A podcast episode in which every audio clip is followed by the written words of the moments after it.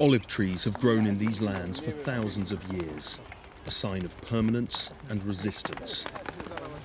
They are politically important. Their oil was used to anoint kings, and economically essential, now including for Ahmed. He used to make good money working in Israel, but after the atrocities of October the 7th, almost all travel between Arab and Israeli areas was stopped, and he lost his job. Sometimes I pick olives, other times I clean ropes. I chase work from day to day. In Israel, I used to work every day. I went there in the morning and left in the late afternoon. There's no work now. I work one day here, one day there, in the fields picking olives. I need to feed my family. What can I do?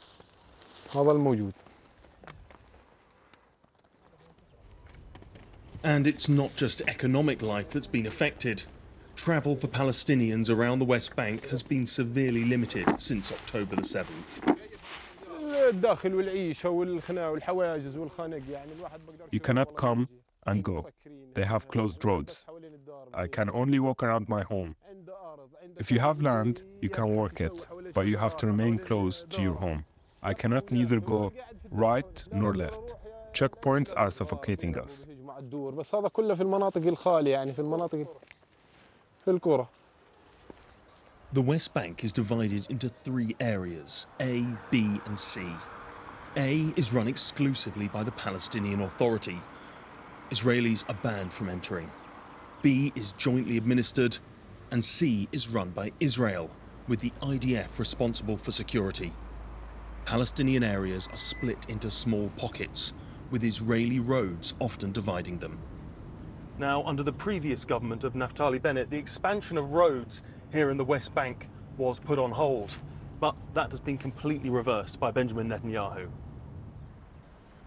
That decision was welcomed by many in the Israeli settler movement. More than 500,000 live in the West Bank.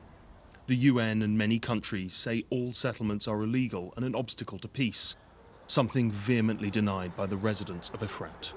In general, we have not stolen anyone's land. We are people that go to work in the morning, we run businesses, we have professors at university. We are people of the book and not of the sword, and that's the way we would prefer to live. This war's been forced on us. We didn't choose it. 15,000 people live in this community, just across the valley from Bethlehem. They say they have always had good relations with their Arab neighbours, but October the 7th changed everything.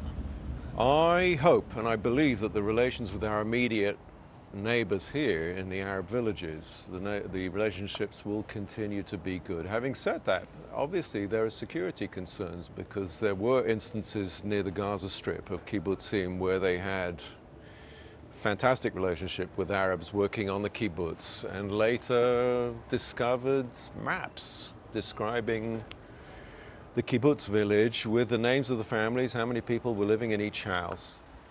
The people that live here in Efrat are separated from their nearest Arab neighbours by just a couple of hundred metres, a few farmsteads and a couple of fences.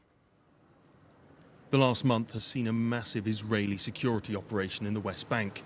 They have arrested more than 1,400 Palestinians. They claim most were connected to Hamas. Just today, the Palestinian Authority said 18 people had been killed, taking the total to 170 in the last month. It has been met with Palestinian protest, both at the security crackdown and the increasing death toll from Israel's war in Gaza. Today in Bethlehem, there was a general strike. This is a more peaceful and prosperous part of the West Bank, but there are areas where there have been direct conflict between communities. In particular, some groups of settlers have been accused of attacking Palestinians. Here, one shoots a man in his leg. Oded Revivi is Efrat's long-serving mayor. He says those settlers are an extremist fringe who do not represent his community.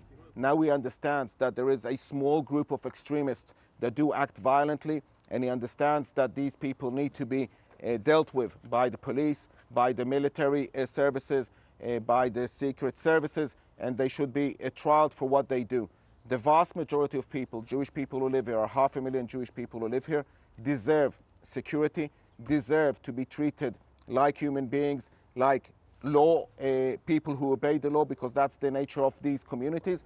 Last night we had a meeting with the Prime Minister of all the mayors in Judea and Samaria. There was a consensus of all the mayors calling for the government to make sure that these extremists get arrested, get stopped.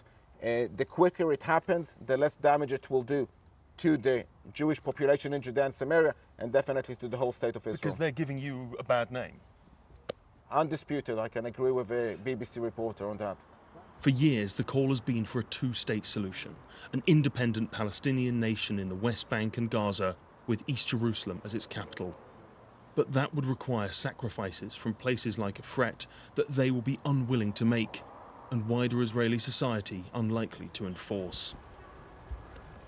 As he finishes his day's work, Ahmed's concerns are more simple.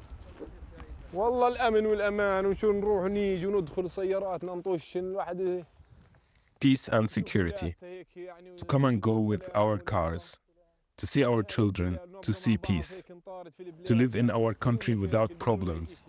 We are looking to be able to feed our children, that's all. Even before the events of the 7th of October, the West Bank was seeing a rise in violence. Two communities who both feel a connection to this land. Agreement was never going to be easy. It now seems further away than ever.